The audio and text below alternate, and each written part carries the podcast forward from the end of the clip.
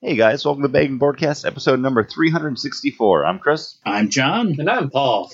And we're a weekly podcast that comes to you in three ways. The first being The Week in Geek, bringing you the top geek stories for the past week. Next is The List, the comic books that we are looking forward to coming out February 21st, 2018. And we follow it up with our weekly rotating main topic. And this week it's time for the fourth part of our Great Marvel Movie Retrospective. We're going to be taking a look back at 2011's Thor, directed by Kenneth Branagh. Our very first Thor movie, and we got the third one, like, this past summer. Man, we loved Thor Ragnarok, so we have to absolutely adore the first Thor. I think it'll be really interesting, because you kind of have to compare the two. Oh, that's... And he said this was our fourth? Yep, this is the fourth one. Don't you mean our fourth? You know... I can only come up with such clever things like that while I'm drinking.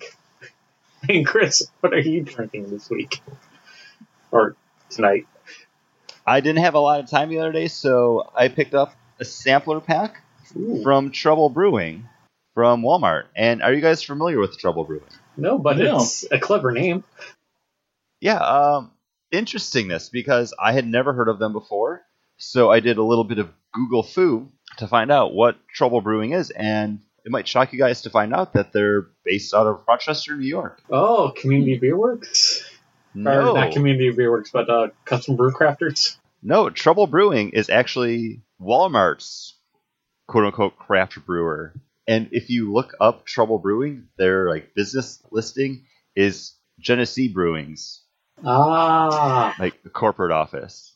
This is... a couple, I think a year ago, 2 years ago, they made a big deal that Walmart was making, like saying that they had a craft, that they were calling it craft beer when it was made by Genesee, and people didn't like that they were trying to hide that fact.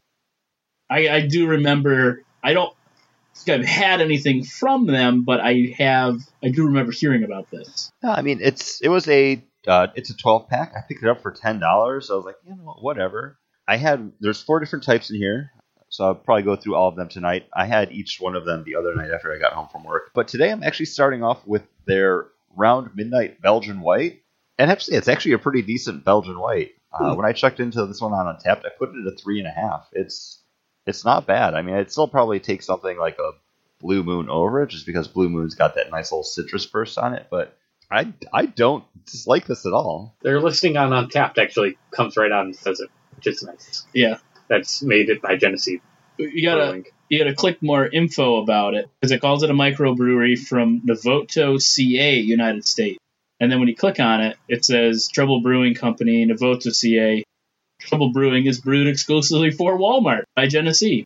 So yeah, that's funny, Chris. Not to cut you off. Sorry, you were talking about your beer. Yeah, no, it's not a bad beer. One of the other ones in here is not too shabby either. We'll get around to it. But yeah, I'm getting ahead of myself.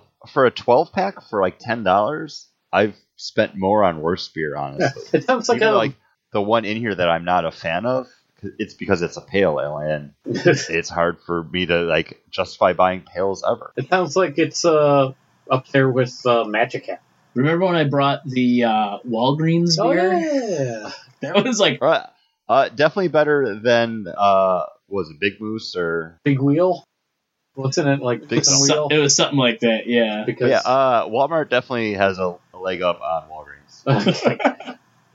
2 walls enter, 1 wall leaves. $10 isn't a bad price. Because you think about, like, Saranac is at $13.99. Your Magic Hat's, like, at $14. Sam Adams is at $14. And they also throw you 3... Boston lagers, no matter which variety pack you buy. No, wasn't it 4 Boston lagers? It used to be. An inappropriate amount. Yeah. It used to be, and it was more money. But Paul, what are we drinking? Oh, we're drinking. Guys, put down your beer, because beer is for closers. This is from Community Beer Works. It's an Imperial Espresso Milk Stout that tastes so much like coffee. Hence the name. For this beer. Beer is for closers. This is a really coffee milk stout. I get very little milk on it. Lactose, like even mouthfeel, I don't get that. I mean, it's all coffee. It's a coffee stout. It's very good. We ended up grabbing two crowlers from two releases this week from Community Beer Works. Grab this, and then the beer we'll have a little bit later. We've been drinking this for over an hour, Paul.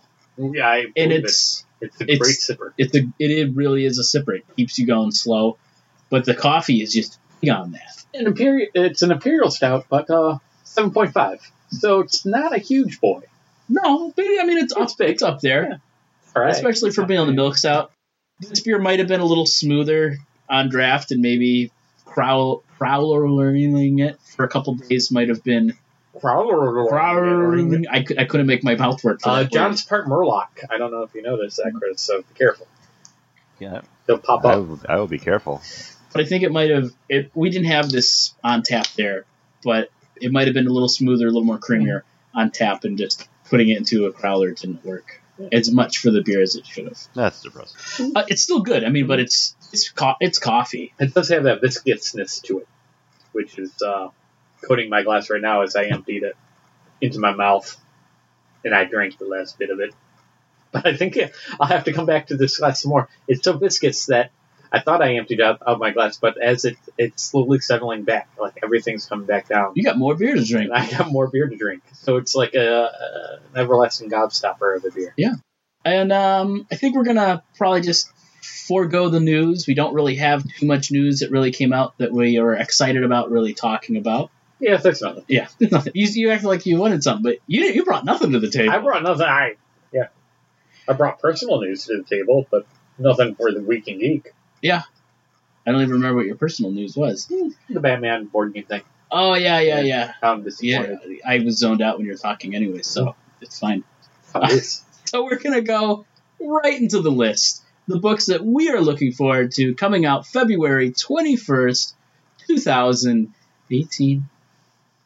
Paul. Oh, yeah. What do you think Chris is looking forward to? Oh, Chris is looking forward to an old standby, a staple. And if I could look, just looking at the covers for this week, I have to say he's looking forward to Green Lantern.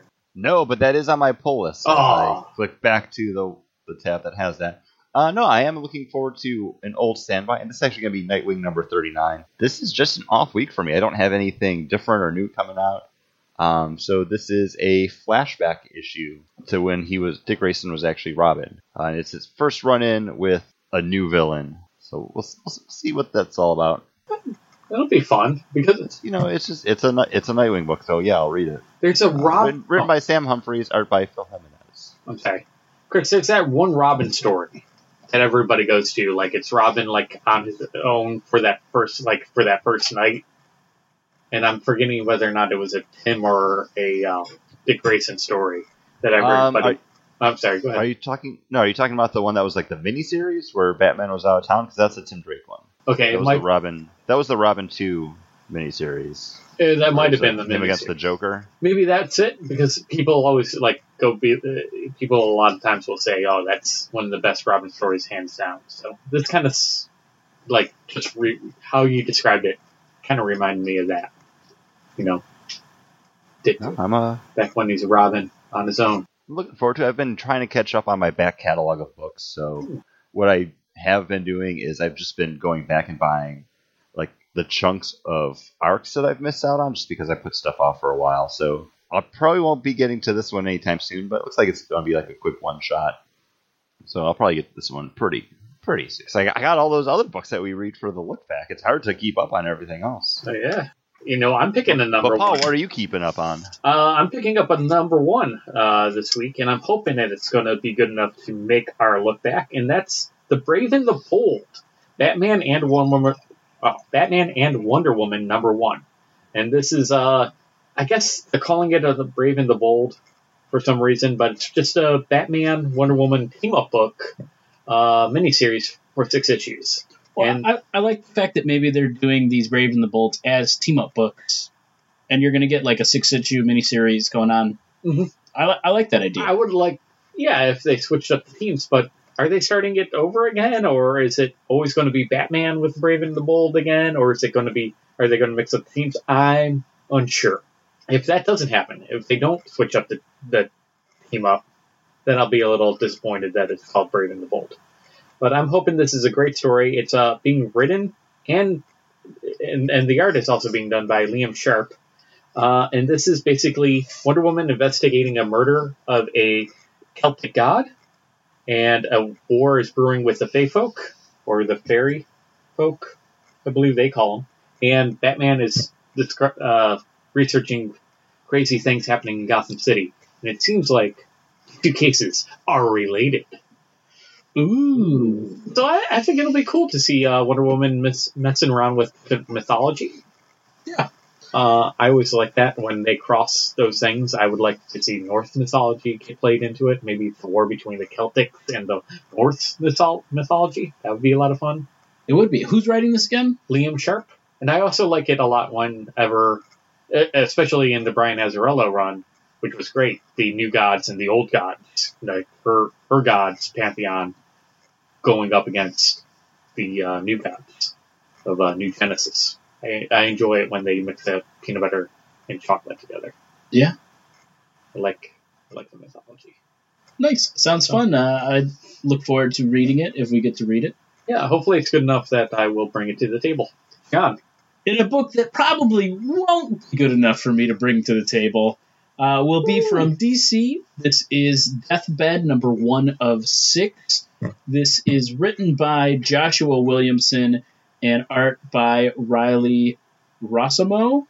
And this story follows a reporter who used to be a novelist who is gone to the home of a 90-year-old man who says he's this famed adventurer that's been missing for 20 years. And she gets sucked into this crazy world of his, not knowing if it's true or fantasy, if this person's really the person he says he is. Seemed interesting. Not a lot coming out this week. It's the only thing that really caught me and went, hey, this might be interesting. I'm surprised. Hellboy BPRD 1955 one-shot is coming out.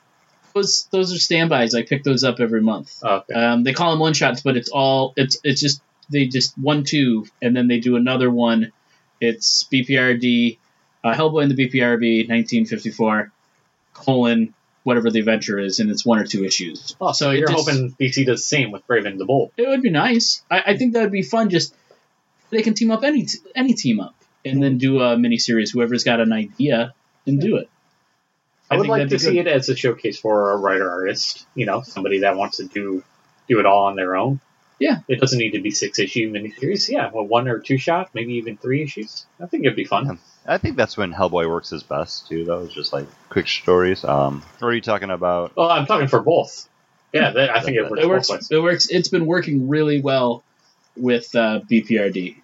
So if they bring that model over to DC and let, like, Francis Manipal just do a quick 2-shot story about her character that he isn't doing, writing and drawing, that'd be fun. Scott Collins, yeah, the piece. I haven't seen him on any book. Yeah, I haven't seen him do anything in a while. But also, I just don't buy that much DC stuff. I would like to see him do a Captain Cold, Brave and the Bold with Captain Cold, and that's just too big of a rhyme. Brave and the Bold, Captain Cold with Golden Glider. I want to end with gold, and it didn't work. Something gold. Boots are gold. That's what. Gold and boots are gold. There we go. There you go. There it is. Come on, Scott Collins. Comment. Get on it, Scott Collins. Wherever you may be. It'd be really bad if he was dead and we didn't know. Hey, I think he's still around. Scott Collins doing just fine, guys. Don't worry about Scott Collins. Hey, do we have a Stanley medical update? No? Still doing good? Okay. No, I think he's still all right. Still out there. I think since he's been hospitalized and got out of the hospital, I think we should do a weekly, Stanley look-in. I have him on speed dial here. Still alive? All right. Good. Let's move on. I'm moving on to my next spirit before we get any further in, because, like I said, I got 4 of them. Probably only wound up really talking about 3 of them, but out of the 4-pack, this is... Well, the 4 varieties, I should say, the sampler pack. This would probably be number 3 on my list, but this is the Red Flag Amber. Again, it's not bad. They call it an ale with honey added. Take a little sippy sip. Take that sippy sip. Yeah, it's got a nice little bit of sweetness to it. Not bad. It's not the best amber out there, but again, it's brewed by Genesee for Walmart. I wasn't expecting anything knock my socks off from this, but yeah, it's drinkable. There are lots of Genesee. I mean, we voted Genesee Cream Ale the best bad beer you could get early on in this show's career. They put out... I would be willing to stand by that, even though it was like 8 years ago. They do a Springbok, Jenny Bach beer, which is a spring release. It's an $8.99 12-pack, and the beer's good. If you're expecting a lot out of an $8.99 12-pack, your head out of your ass. But for an $8.99 Bach, it's something you could sit on the porch, knock back a couple, and it's got enough flavor to enjoy it. I mean, I wouldn't take this over even something run-of-the-mill like the Fat Tire, the New Belgium one. Like, that would still probably be like my bargatory go-to amber. Mm. But again, like, this is fucking Walmart beer. It's not bad. It's Genesee Walmart beer that you're buying in Florida, so it's really traveled from its source. Made it all the way down here. And Paul and I are drinking another beer from Community Beer Works. This is called Dude Incredible. This is a sour stout with raspberries, 6.7%. This is a nice beer. It's not as sour as I thought it was going to be. There's the perfect amount of tartness to the sour that is heightened by the raspberry. It's a really nice drinking beer. I have no problems with it. It's a $14 well spent. It's really nice. It's a good sour. It's that right in a sour for me where it's not overly puckery, when I take a sip. But it's enough sour to slow me down instead of just chugging the fruity goodness that's held within. Like a good Sour Patch Kid when you're right in the middle of the Sour Patch Kid, where there's still the sour, but the sweetness starts to come through. Like that perfect sweet spot. It's the actual sweet spot of the Sour Patch Kid. If you just had a regular stout, there's nothing too amazing left or right. It's not too roasty. It's not too chocolatey. And you mix that with a raspberry lambic. Mm-hmm. That's what this is. I'd probably say it's a step down from mixing like a Guinness with a raspberry lambic because you get a little more robustness with the Guinness, and that lambic is just that really nice raspberry. But I'd say this is on par with that raspberry flavor you would get out of that mix. Stout is a little wanting, but it's a nice drinking beer. I have no problems with this. The only problem I have is it in calling itself incredible. It's... It's dude, good. You're okay. It's all right. Goodbye. That's depressing. It's good. It is good, and I don't want to say it's not an enjoyable drink. Mm-hmm. I think you can do a better job buying two different beers and mixing it together. But it's not bad. Yeah, it's drinkable. I wouldn't. Train pour it. Yeah, I would drink this to the end, and it drinks a lot easier than the milk, the espresso milk stout. I keep on going back because I want that raspberry in my mouth again. Raspberry is a great raspberry flavor, and the nose on it is really good. Mm-hmm. I like that one beer that we had last time, which smelled so bad, but it tastes good. Those are nice, riny, pithy beer. Mm-hmm. You know all about being pithy. I do. I don't know how to segue that. So now, a dramatic reading from Justice League, number 1, page 17, panel 1. I can hear you. Where are you? Stolen power. Our power. That was a dramatic reading from Justice League, number 1, page 17, panel 1. I should have done a weird, maybe Israeli, maybe Themyscirian accent for Wonder Woman there. No, that was fine. I was wondering what you were going to do for Wonder Woman. Because I cold read it. I was like, oh, shoot. Honestly, Wonder Woman. I don't think you could have messed that up at all because I don't even remember anything about that book, and we read it for the show. Oh, what book? Which? Yeah. Oh, it's a horror? Justice League number 1. Oh, that's Justice League number 1? That's a blast from the past. It is. Way back when.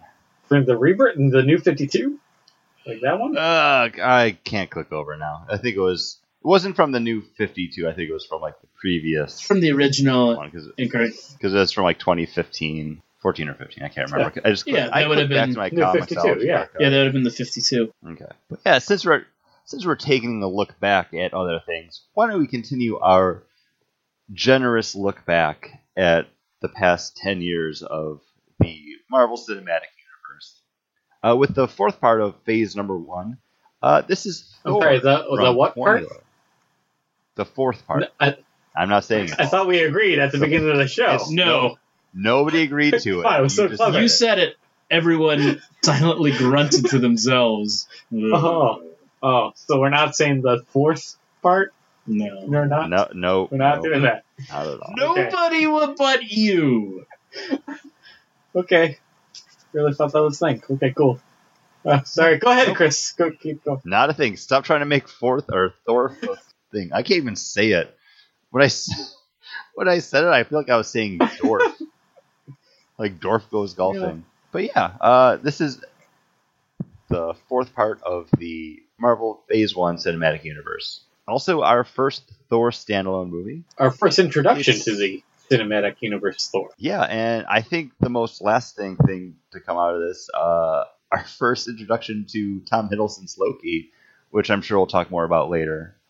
But yeah, directed by Kenneth Branagh, and I remember being kind of surprised when I found out that he was actually going to be the director for this.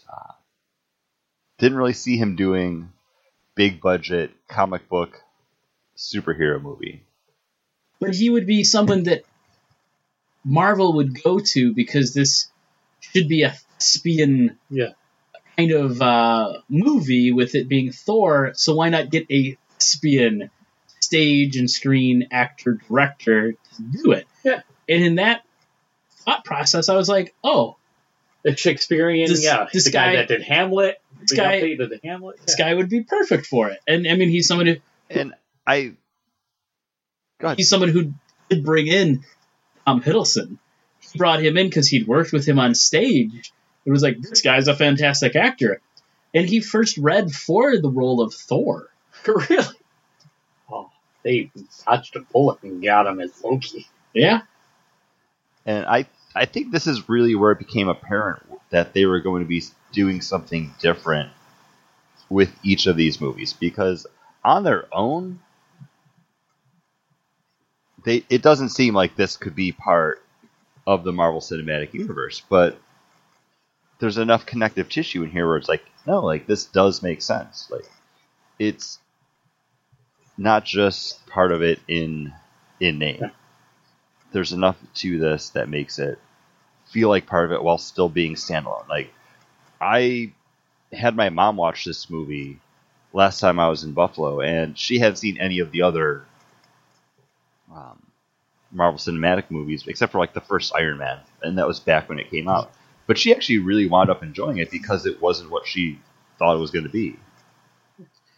I think this is the first time that it really said, oh, let's change it a little bit. Let's make it more genre, because they missed the boat with First Avenger, which was filmed at the same time. Oh, because if they made that more of a war story, that movie would have been better.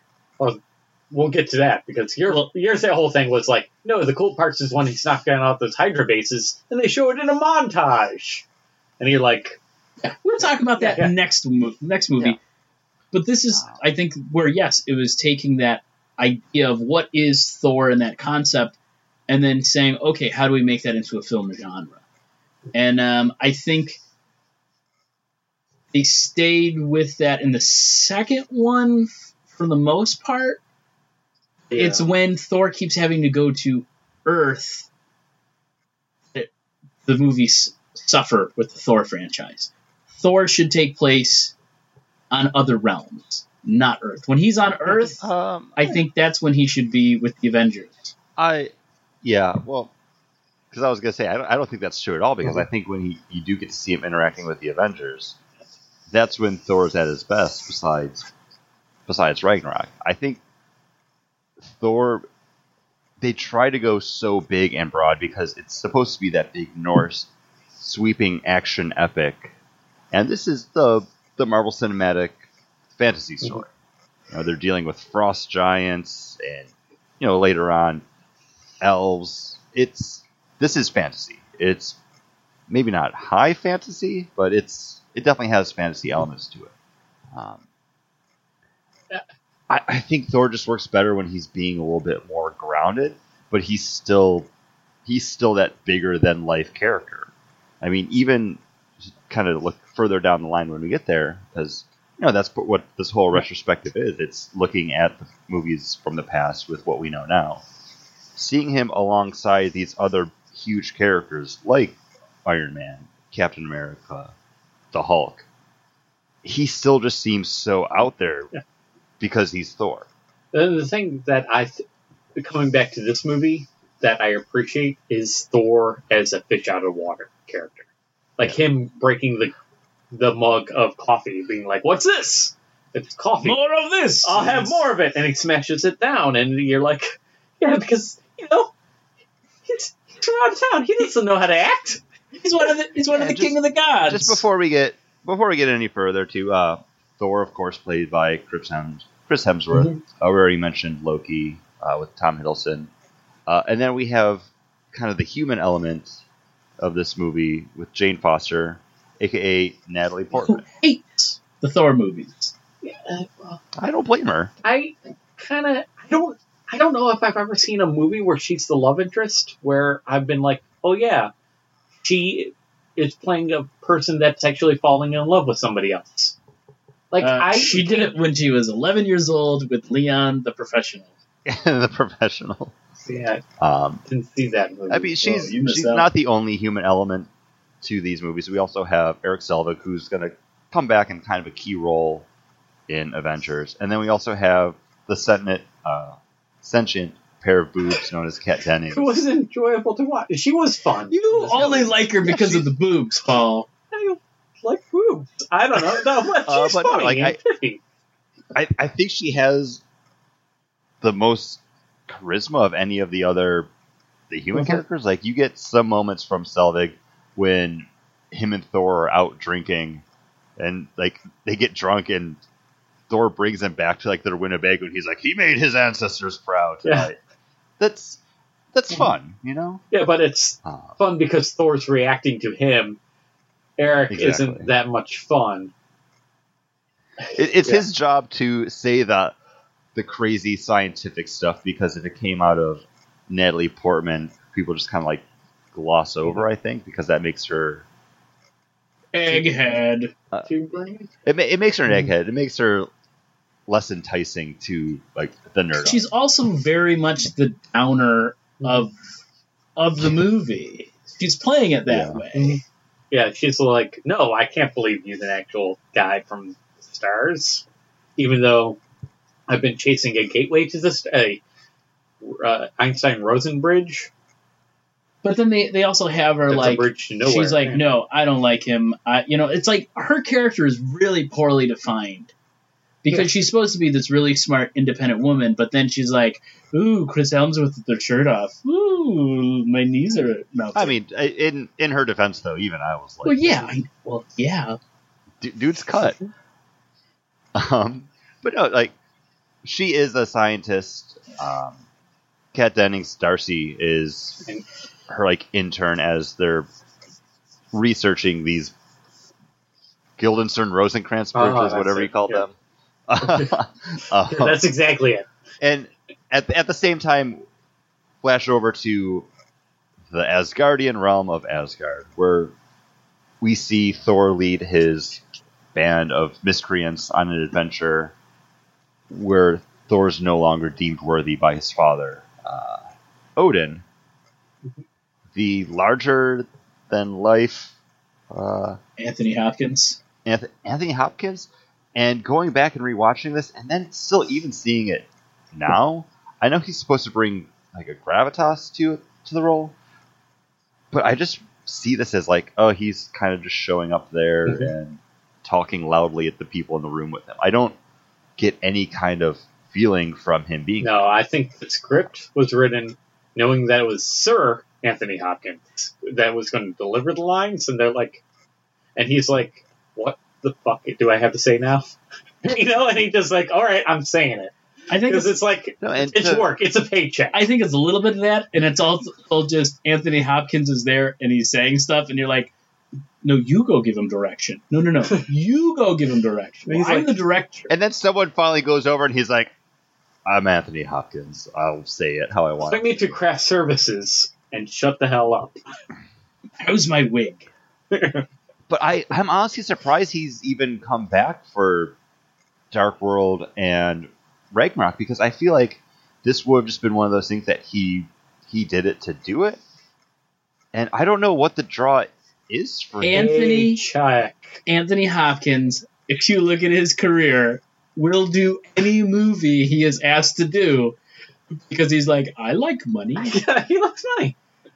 Yeah, remember he was like the head of the Secret Service with Chris Rock, and he had to like, hey, Chris Rock, your twin brother was this great Secret Service guy. He's dead. Now I need you, or CIA.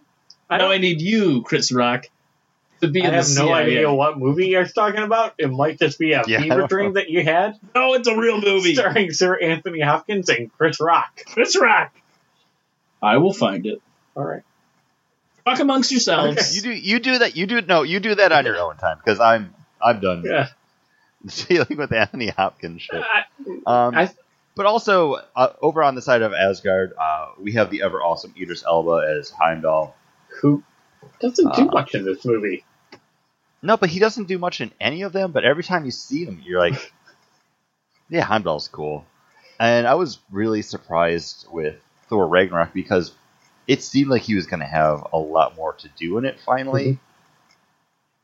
And the stuff that they had him do is like, okay, no, this is cool. Like, he's the one ushering the Asgardians to safety, like, awesome. Yeah, but it's just like one scene of that. Providing a way out.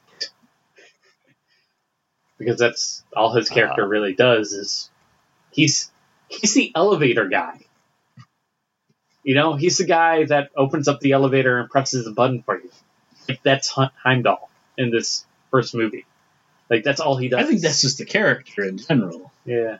So, there's not much to do there.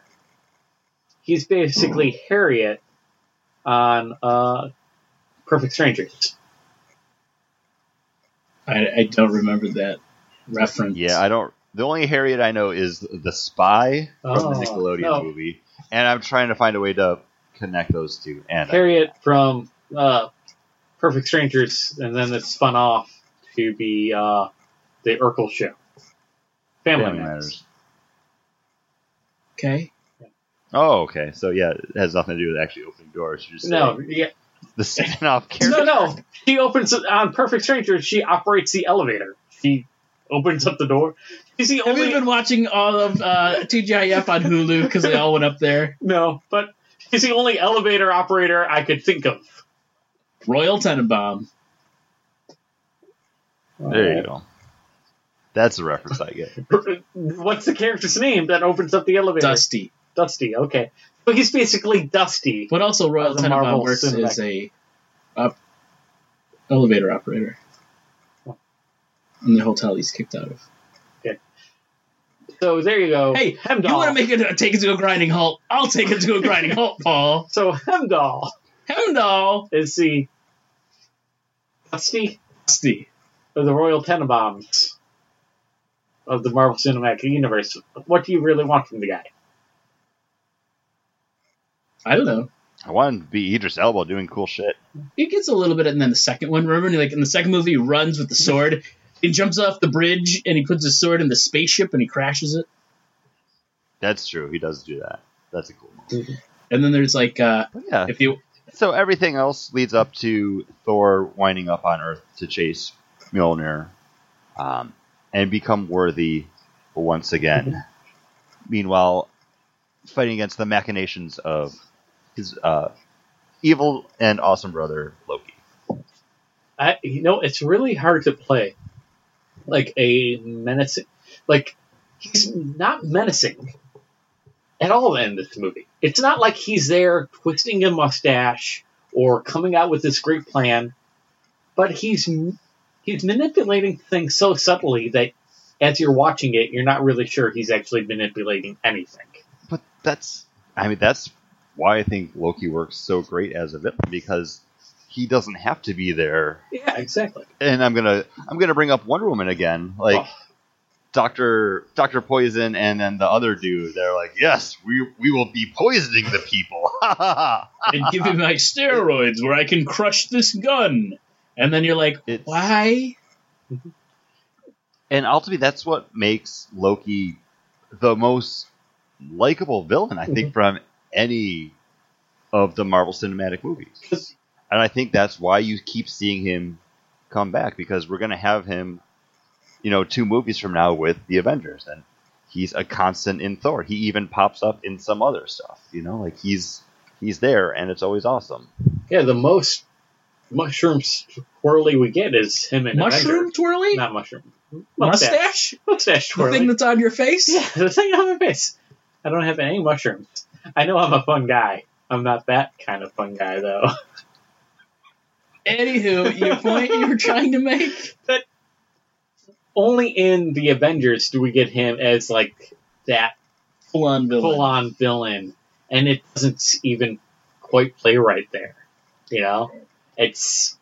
Well, because I think at that point, we know he's not the big bad. We already have the knowledge that, okay, he's a pawn for Thanos.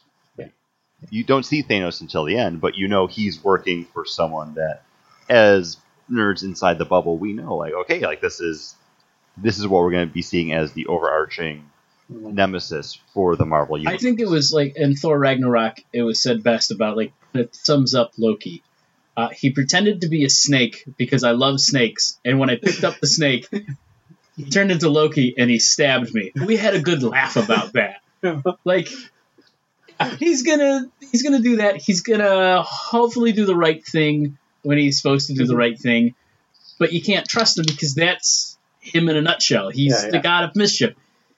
He loves Scorpion. He loves his brother, but he hates his father for lying to him all those years, and then loving his brother more. So he holds that against him. And I think those are things that they got right about this character in this movie. In the second Thor movie and in the Ragnarok, they misplace him in Avengers. That's because he was the breakout character of Thor that they're like, who does everybody love? Loki, we got to put him in. Yeah, and that Paris scene when they're in Paris when they're outside the Louvre, or is that in Austria? Is that in Germany? In Germany. Oh yeah, because Captain America shows up and says, "I remember somebody giving a very similar speech here in Germany before." And I punched him in the face. Well, also that guy was like, I've heard talk of this before, and I will never get my eyes away from him. So, when Loki is used that way, it's wrong in Avengers. But here, in the first Thor movie, this is why people love Loki. And I think this Thor movie doesn't age that well, because now we got Ragnarok. It doesn't. And it's honestly, it's hard to go back and watch this one. They definitely made big strides with wig technology from Thor to Avengers even, just because Chris Hemsworth, it's the makeup and the wig, it's pretty rough. But I was going to try to get the positives out. I know it's hard, but the two positives are Loki being used right, and the comedic ability of Chris Hemsworth as a fish-out-of-water character, which I think those two things, those are the two real through lines that they use to bring us to Thor Ragnarok. Those are... No, I agree, and I think even looking outside the Thor movies, you have that ability to, again... Thor, he's larger than life. You can do that crazy, dumb, stupid stuff with him because it's at that point it's funny. Even 2 years ago when they had the Ghostbuster movie, not Ghostbuster. That was really good. He was really funny in that. He was funny in that too. But they had that. It was what Thor was doing during Civil War. And it was the mini movie of him with his roommate. You couldn't do that with any of the other Avengers and have it work because everyone else is too much of a regular person. Yeah. Having Steve Rogers work in an office with a roommate, it's not funny. It might be kind of charming. You could do it with Ant-Man. It might with Paul Rudd. Yeah, but also, Paul Rudd could do anything. That's just Paul Rudd because you see him and you're like, it's Paul Rudd. Look at that guy. But that was also Taika Waititi. See, exactly. That was Waititi, the director of Ragnarok, who did those. So, like, of course it was going to be funny. That guy's hilarious. I think Thor does deserve a little bit of an honorable mention, too. This movie does actually introduce a lot into the Marvel Cinematic Universe. And guys, guess what? I have a list. Ooh! All right, I'm ready. I'm cracking my knuckles. Right. Crack, crack, crack. All right, make sure these check out. I got my pencil for check marks. We have Dr. Eric Selvig mentions another scientist that he knows who got mixed up with some stuff from S.H.I.E.L.D. This guy was a pioneer in gamma radiation. Hulk. So Hulk. That checks out. Yeah, but they already introduced the Hulk in the Hulk. Yeah. No, but that's the thing. This is again, Paul. This is about how it's building into the. Oh, this is connective tissue. I thought you said this is how No, this is the connective tissue. This is what's really like solidifying. Well, I thought when you mentioned this that you said this is what they. No, shut up and let me talk. You got it wrong. Okay, stop talking. Hey, we get Clark Gregg back as Agent Coulson again. Hot on the trail of Mjolnir landing in New Mexico. Checkmark, he's an agent of S.H.I.E.L.D. Checkmark, he's an agent of S.H.I.E.L.D. And when the Destroyer shows up, he mentions that looks like one of Stark's. Boom! Iron Man reference. Iron Man reference. It's there. Uh-huh. Also in Asgard, in Odin's vaults, we see Infinity Gauntlet. We now know, as of Thor Ragnarok, that one's a fake because hella totals. Mm-hmm. Checkmark. Also, at the S.H.I.E.L.D. base, we also get to know our first other named agent of S.H.I.E.L.D. with Jasper Sitwell. Oh, yeah. Who we later find out is actually a secret Hydra operative working into. Second checkmark, another agent of S.H.I.E.L.D. Clint. Are you going Clint Barton? Exactly, yeah. And I remember that being just like such a cool moment where he's like looking for the guns and he's like, no, bow and arrow. And it's just one of those like, I'm pretty sure like one of us had to elbow the other person when that happened. Oh, we had to. But my favorite thing was walking out of the theater and the guys behind us were like, what do you mean Hawkeye was in the movie? And Chris and I both looked at each other like, is this guy serious? He even says, like, use a gun, Clint. And then he's, like, about to grab the gun. And then he grabs the bow and arrow. Mm-hmm. Come on, guy behind me in the theater. A lot of fun. Stan Lee also has his requisite cameo appearance as one of the people in Mexico trying to pick up Mjolnir, which is a fun moment in the film. This is also where we get to see Thor and known comic book writer J. Michael Straczynski appear as well. He's the dude with the beard who first tries to pick up the hammer. Unable to do it. Nobody's able to do it. Even Stan Lee with his pick-em-up truck. Nope. Did I get it? Yeah. And then also back at Asgard, sitting between two of the warriors... Volstagg and Sif, we have Walt Simonson, who's worked on Thor for years. So some fun little cameos in there that, you know, pay homage to the comic book legacy of Thor. But yeah, I think when we came out of this movie, we all liked it a little bit more than we thought we were going to going into it. At this time, we didn't have the Jason Aaron Thor series. Mm-hmm. So we weren't really... We had nothing going in, we love Thor. Yeah. We expect a great Thor movie. We went in going, this is a Thor movie. the most we're we comic had, book nerds. We need to watch this. The most we had was Adventures in Babysitting. When the mechanic comes down, and the little girl says it's Thor. Yeah, she loves Thor. It's definitely not my favorite of the Marvel Cinematic Universes. Not my favorite of the Phase 1, but I can't say it's not my least favorite. I still like this one a lot. I think this would, out of what we've seen, the four movies that we're talking about, and at the end of it, we always put them in order. Yeah. Before we get into that, because I've been keeping track of what you guys say, John, your list is Iron Man, number 1, Iron Man, number 2, and then Incredible Hulk, 3. Mm. Paul, yours is Iron Man 2, and then Incredible Hulk. So where does Thor fall in place? It would be number 2. It would be Iron Man, and then it would be Thor.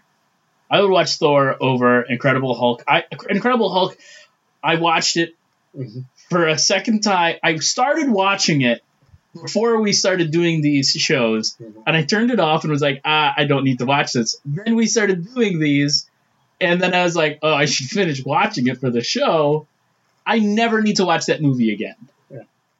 Iron Man 2, I would watch the race car scene where Whiplash blows up the car and then turn it off. That is a fun scene. Just been like, I really like. You've got Happy like trying to crash the car into him. Yeah. After that, I'm not going to watch anything else about that movie. I've never had the inkling to go back and watch it again.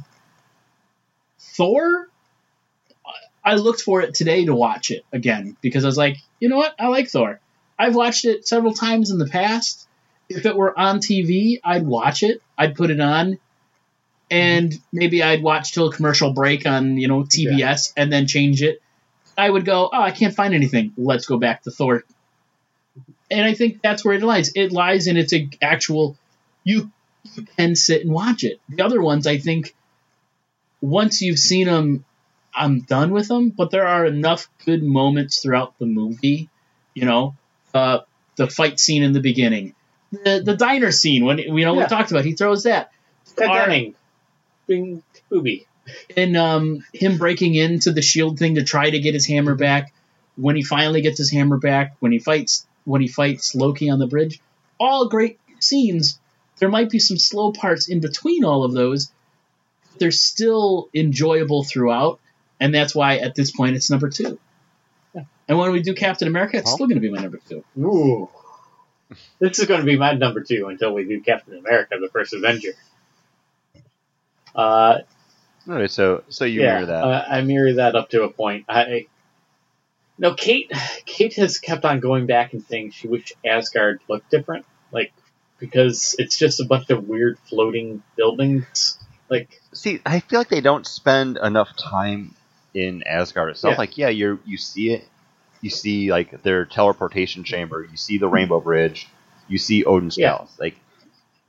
That's the world building for them, and that's about it.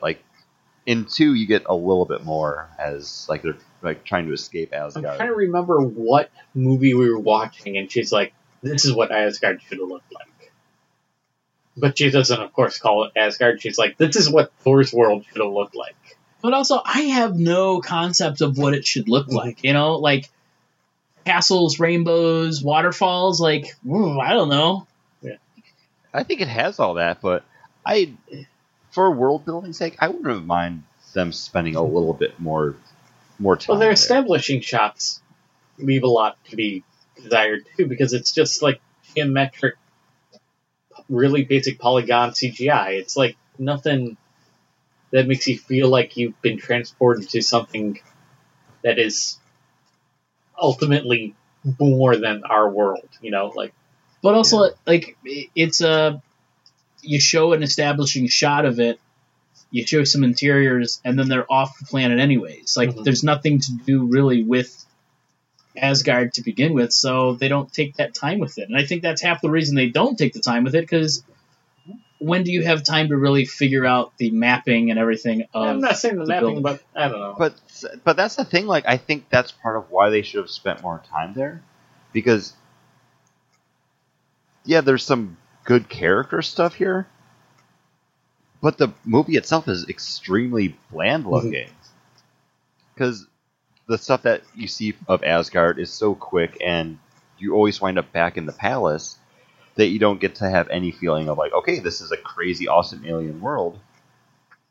Because then 30 seconds later, you're just back in the desert. And when they do... You're looking at the desert. And when they are in the, like, interior shots, it's all this old-timey, like, big banquet hall, like, long table, or the throne room. Old like, throne room. Kind of looks like a weird throne room when you're not really sure why it's that advanced or alien or different. But to the collector's world, and how stark and how like crazy, like the bright reds and the white, like the whites and the design of that, and you're like, wow, this feels like we're inside of a Kirby panel right now, like when we're on that world. And there, you're like, it looks like there's floating buildings, but then when you go inside, it's like, did we just go to a really bad Renaissance fair? Like, it just. There's something about it that just still doesn't work for me. And going back to watch it now, after watching the world building of Thor Ragnarok, it's propped even further. I definitely see exactly where you're coming from. I wouldn't see it going back to watch this, it would drop it even worse. I just see it as just a castle floating on a rock. Face with a rainbow bridge, like I don't. I think nothing of it. It never really bothered me what it looked like, because I don't. Ultimately, I don't care. Yeah, you're just, and I think you're throw that skull into that fire real quick. They're like, burn this world. Like something like Hogwarts in the Harry Potter world, like that entity of that school is another character within those books and those movies. In these movies. Asgard doesn't matter. It's not a place. It's in your heart. Okay. You know, like wherever the people are, that's where Asgard is. John, all right. That's what you took away from that movie, right? That's what they said in the movie. Well, Chris, I'm glad you and I agree on this a little bit here. Yeah. No, yeah, it's... Yeah, it's a matter. Just... It's a place because... It doesn't look as good as it could. Even when they go to like the realm of the Frostlands, it's like, oh, now everything's dark and snow.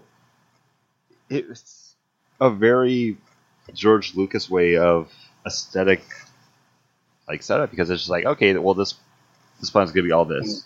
This is all this. This town it's in New Mexico, just desert, what? Green, fucking blue. I've been to New Mexico. I went when I was a little kid, so I don't remember much of it. But now if I go down there, I just expect it to be desert and Dr. Pepper machines. Like, that's all New Mexico is going to be. I'm pretty sure that is all what it is. That and turquoise, and jewelry everywhere. Also, this is Marvel Studios money, not Disney money. That's true. I think this movie does a great job of placing itself and setting up more stuff in the Marvel Universe, making you know that, like, yes, things do matter. The stuff that you've seen before, we're going to throw back references to it. Those movies are now validated. We're going to be setting up more to go forward for, the next one. And then, bam, we're going to be getting into Avengers, which I think Iron Man stands great on his own. Hulk stands okay on its own. Thor stands great on its own. If you were to just jump into Avengers without seeing any of those other movies, you would still at least know, like, okay, well, Captain America's a guy who throws a shield. Iron Man, rich guy with armor. The Hulk, everyone knows the Hulk. Yeah, he gets mad, he gets strong. Thor, I think, is kind of required watching for this one, because when you're thrown into it, you just have Loki already out there doing Loki shit, mind-controlling people. I think that's kind of jarring if you just went in being like, all right, let me see what this Avengers. Well, the mind control is introduced in Avengers. Like, no, yeah, but that's what I'm saying. Like, in Avengers, like, you have Loki just pop up, and then, like, that's kind of it. Like, you have to know who he is and what's happening as you're going into that movie. I think they do a good job. Well, we'll talk about that during Avengers. I think they're literally just like, oh, it's Thor's brother, Loki. Like, and you're like, what? So yeah, a little bit. But I think we'll get into that talk when we go to Avengers, because I think Dr. Selvig has a couple lines like, no, if we open up a portal, we don't know what can come through. So they're kind of setting up like, no, aliens can... we'll talk about it when we get to Avengers, because I'll want to rewatch it. But again, even in Avengers, he's still just being that dude that's saying the science-y stuff, because he's the dude that says the science-y stuff now. No, because I think that's going to be a key for me when we review Avengers, whether or not it stands alone as a movie, or if you need to really watch all the introduction, all the standalones. Like, I think that'll be an interesting take on the retrospective. And it's hard to kind of, because it's been a little bit since I've watched Avengers, but thinking back to it and having that knowledge, I can't imagine what it's like to just be a person going into that one fresh. So I can only really just assume. Well, my next viewing, that's how I'm going to go to that movie. I can really try to figure that out. Yeah. But just to get my top four out there now, because I break with you guys. I actually have Iron Man 2 over Iron Man. Wow. What? Over Iron Man?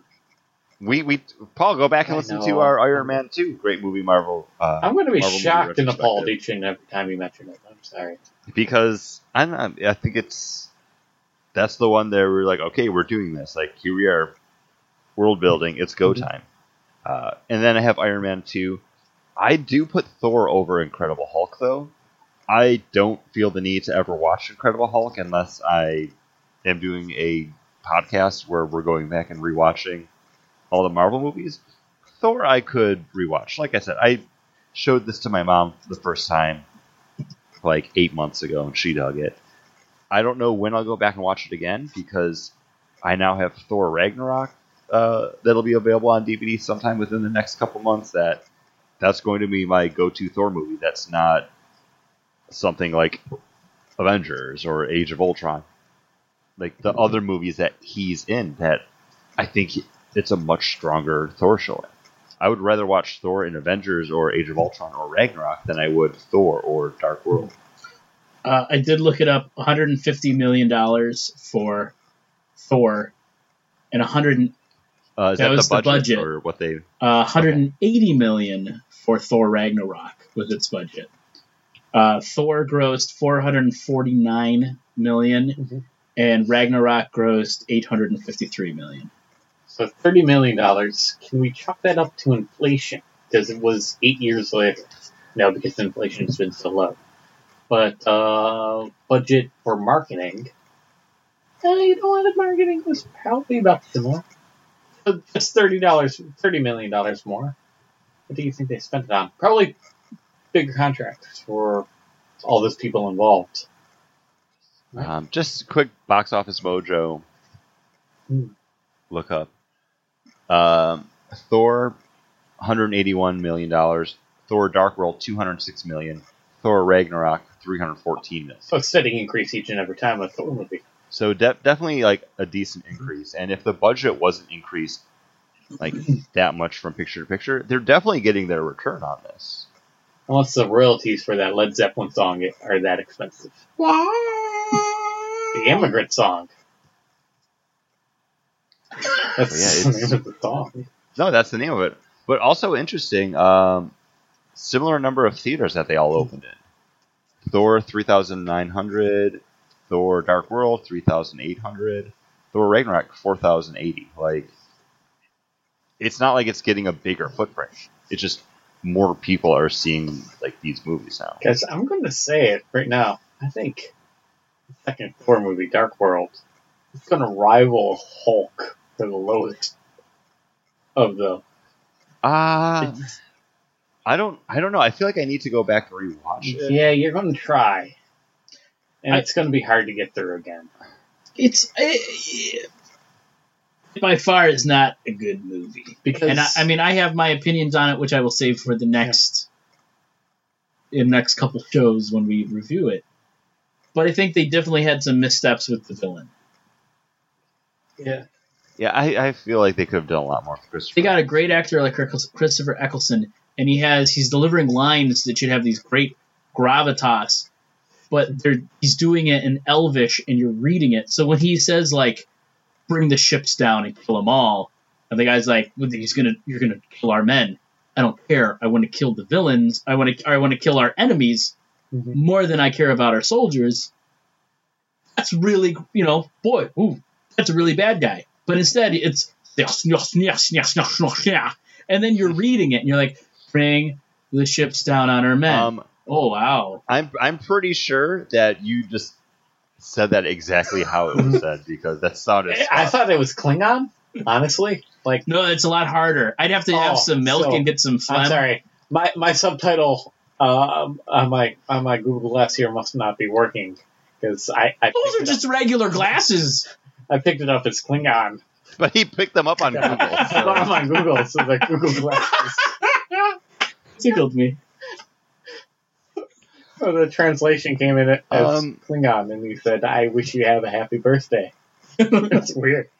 So yeah, I fell into more just general curiosity. So I went to Box Office Mojo just to talk about the movies that we've discussed so far. Incredible Hulk is the one that has grossed the least. Then after that would be Thor. It was the 14th highest grossing Marvel movie. Iron Man 2 is the 10th. Iron Man is the 8th. Interesting. So yeah. So the one we'll be talking about next is Captain America: The First Avenger, which is the second least highest grossing of the movies. This is the one that would be the tough, this is the one that I'm like, ugh, I gotta watch this one. It's got some, we'll talk about it. And if you got anything to talk about, find us over on the Facebook, find us over on our website, leave a comment on the show notes for this episode. Rate and review us. We like that as well. Paul likes it a lot. And it would be very good if you did that. Thank you.